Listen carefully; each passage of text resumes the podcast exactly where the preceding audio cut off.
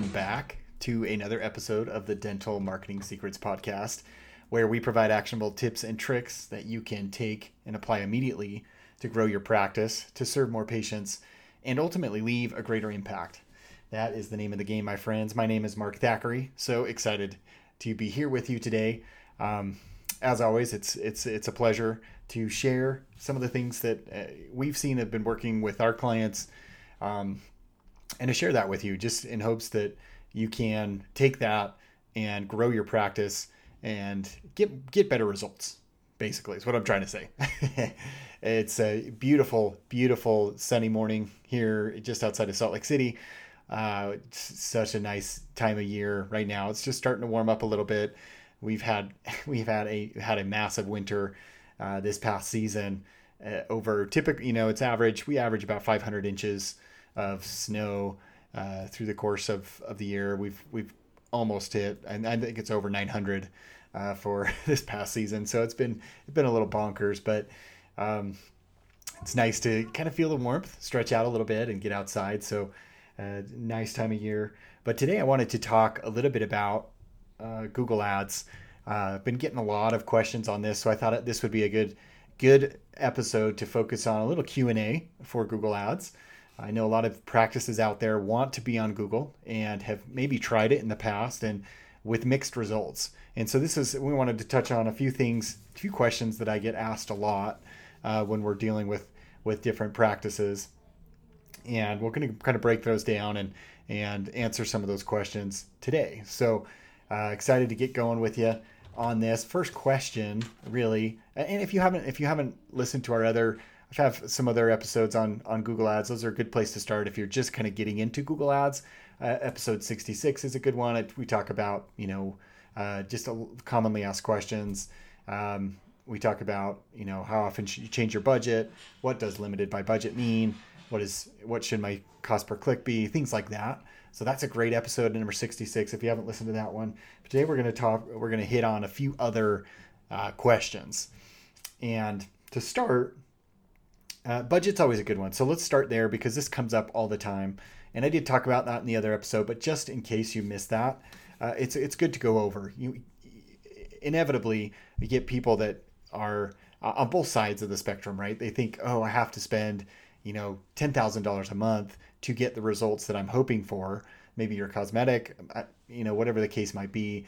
Uh, sometimes they have that perception, right? They come to me and say, oh well, I need I know I need to be spending at least this much and or they might come in the opposite and say, well, I don't want to spend more than a couple hundred dollars. You know, I don't want to spend more than five hundred dollars, uh, something like that. And so it's you get you get the whole range, and there is what's cool about Google Ads is there's really no you, you should have a threshold like you should have a minimum i typically say 500 is you shouldn't probably go less than 500 you can make a, a, small budget work and i have clients that have done that and are still doing it because it works for them you know but i think in today's day and age to be in front of and it depends on your your circumstance ge- geographically where you at what is the competition like like things like that but typically if i were to just blanket statement this for all practices a minimum of 500 but I would probably recommend uh, you are in the thousand to fifteen hundred dollars a month range for your budget, and that's just to get started.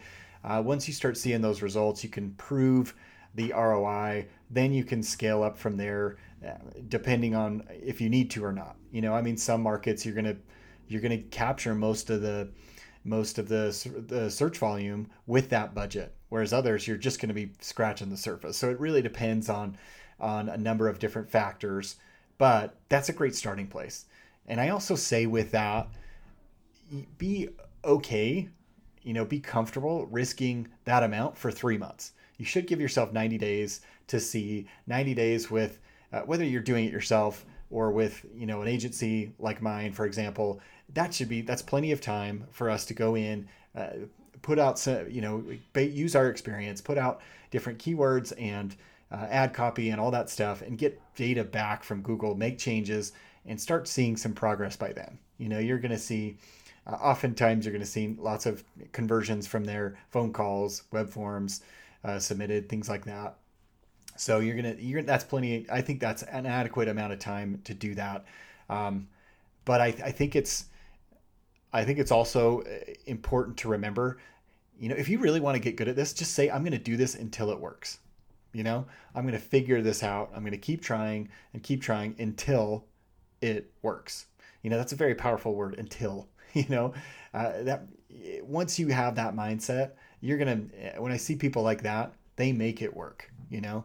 And then and then it's it it, it ends up being such a a long-term uh, source of business for them that it's it's amazing. I mean, how much stress it removes off their shoulders because they've taken the time to invest in this in this process, this lead capture system essentially, and uh, and it just provides that consistent, predictable source of new traffic and new patients for them.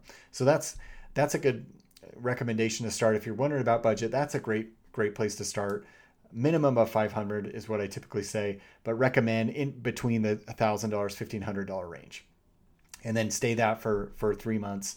You're going to see, uh, if you're with someone who knows what they're doing, you're going to see some results and you can, you can judge it based on that. If that's, if that's worth it to you, if you want to continue to pursue that course or not, but typically give yourself three months. Okay.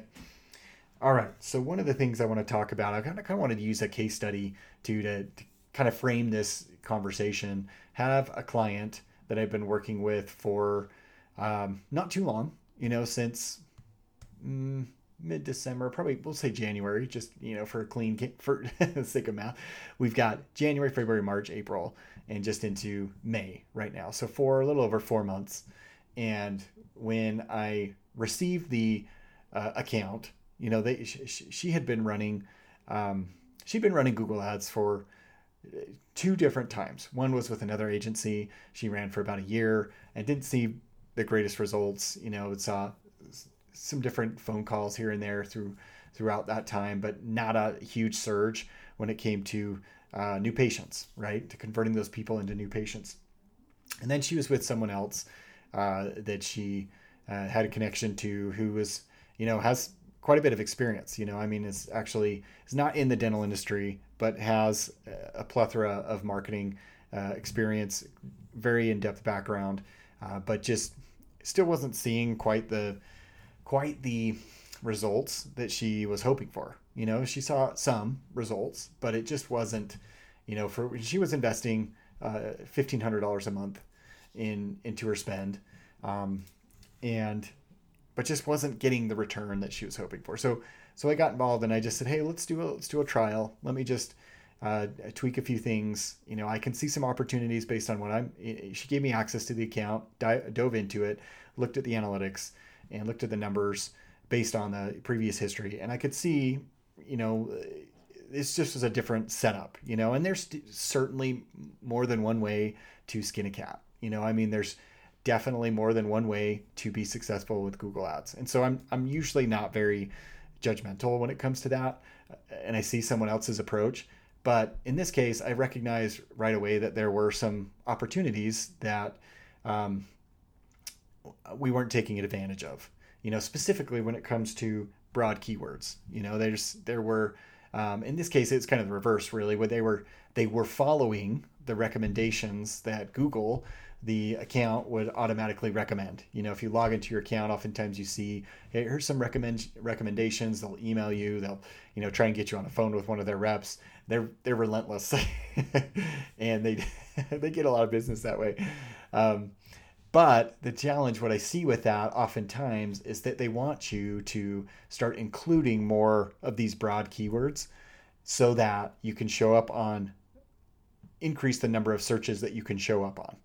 And oftentimes, when you're using a broad keyword, uh, you're going to show up uh, on those searches and, and generate clicks for less. Like your cost per click goes way down because it's it's not as if qualified of of traffic. You know, they're not those keywords aren't as specific. You know, so it's um, and that's the, that's part of the challenge. You know, so is is do you include these broad keywords so that you can increase your reach, be show up on more on more searches, and do that for uh, less for less money, you know, as far as cost per click goes, or do you try and focus more on qualified search terms? And my approach is always the latter, you know, especially when we're dealing with budget.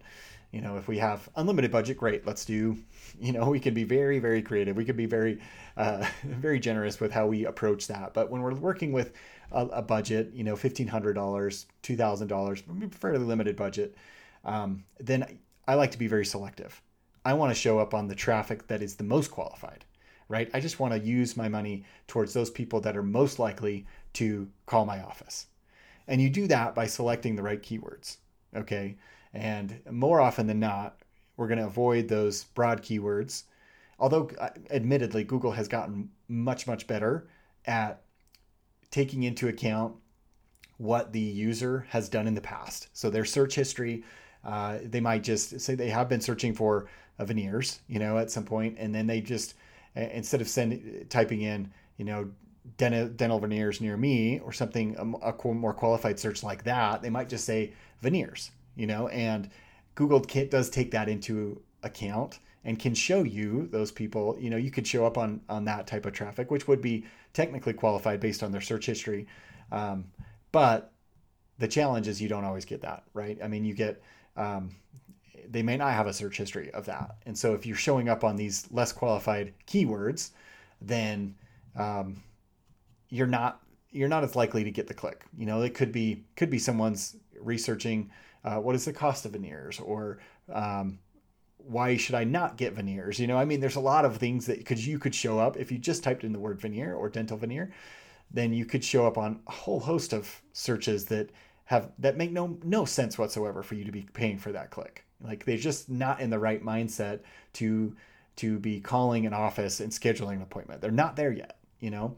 And so that's that's one of the big things that we did with this particular account was was focused on that more qualified traffic was taking those keywords that are more contextual is in the sense that hey this person is, is searching dental veneers near me or dental veneers office let's say Los Angeles um, or whatever city you might be in, right? Plus the city.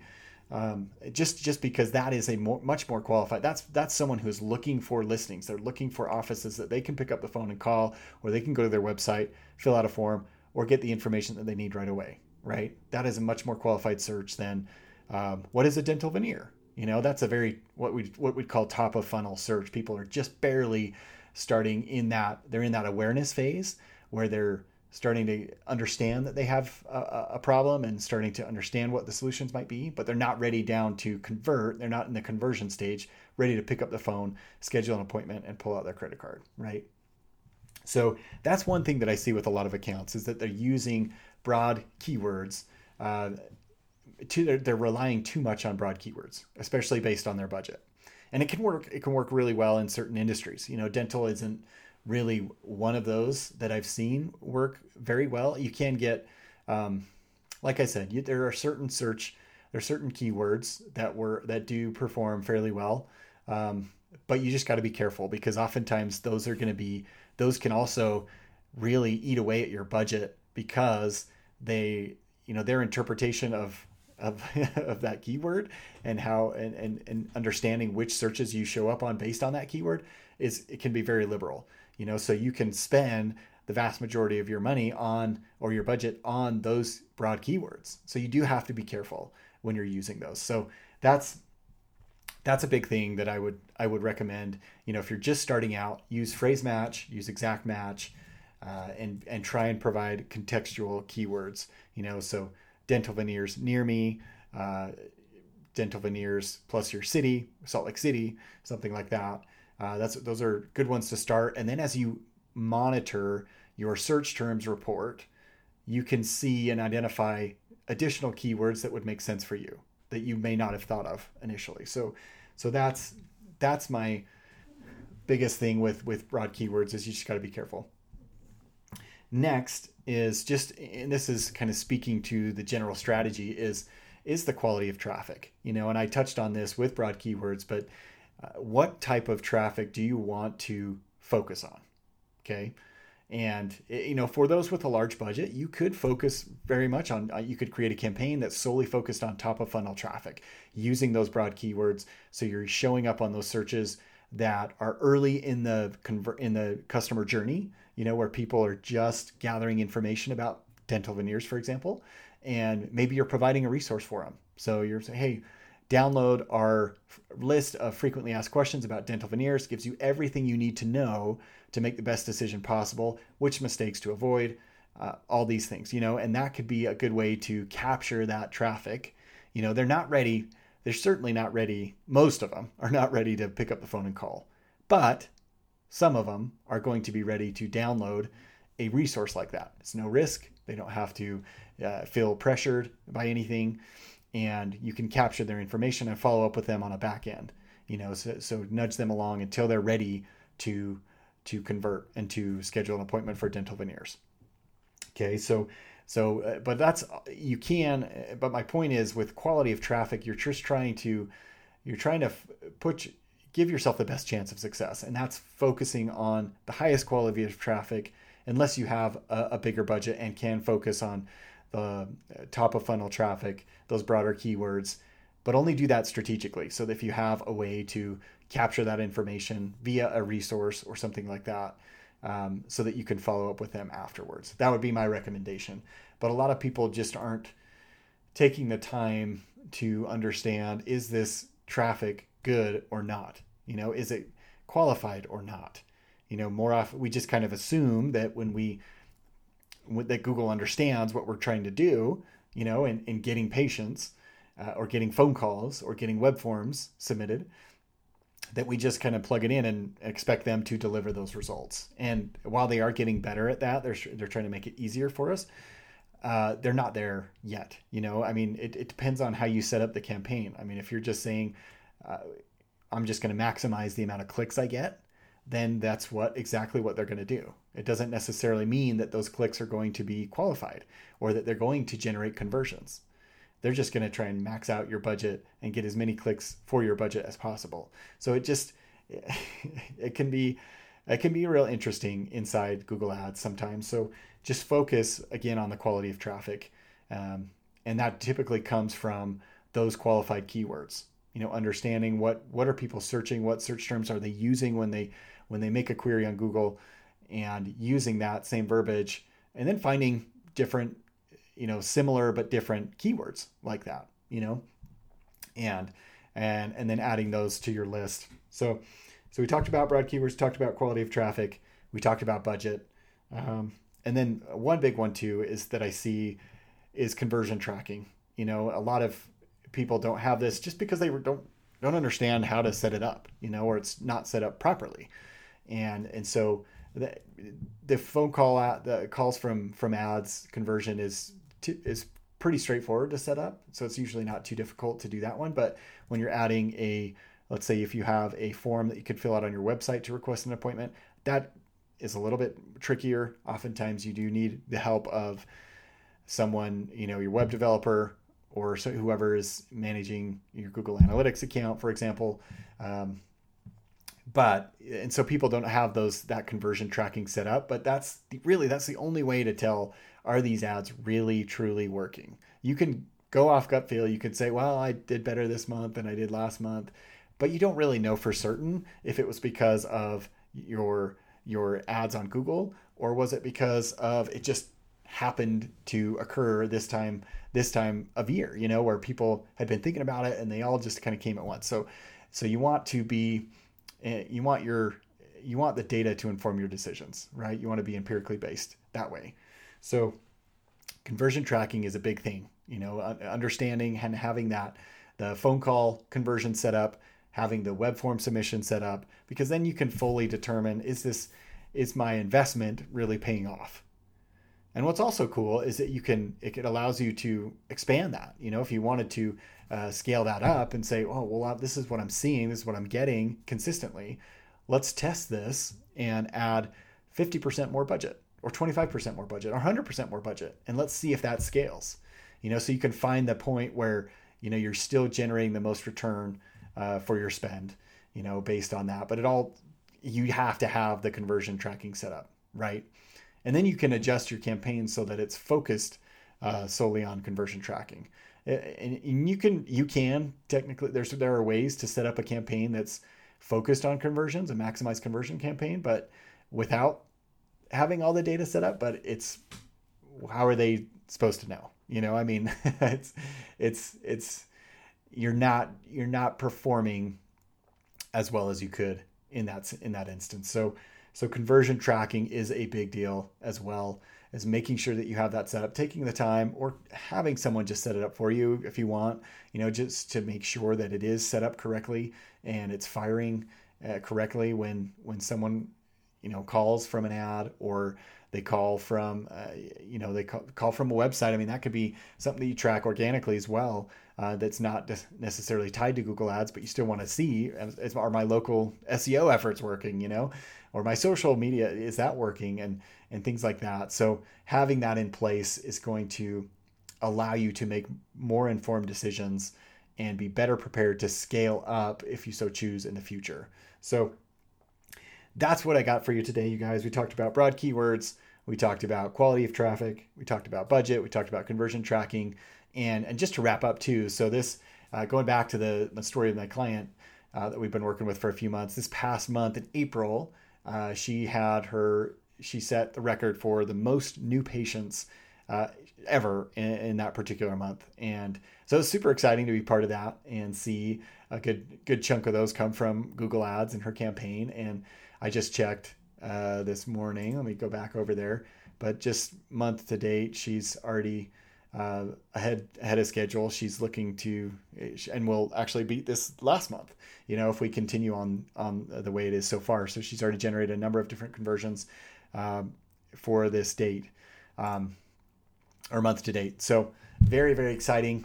So, but if you have any other questions too, if you have specific questions about Google Ads, send them to me. I'd love to hear about that. I, I, you know, I like to compile some different questions and do more of these Q and A, Q and A sessions, Q and A episodes based around a specific medium like Google Ads. So, if you have questions about that, just hit me up. Let me know. Uh, mark at markthackeray.com, or you can go to the podcast website, Dental Marketing Secrets Podcast.com, and fill out the form there dentalmarketingsecretspodcast.com. But until then, you guys will uh, talk to you next time. We've got a couple of fun episodes coming up, a couple interviews. Um, and uh, yeah, until then, we'll have, have a great day. Talk to you soon.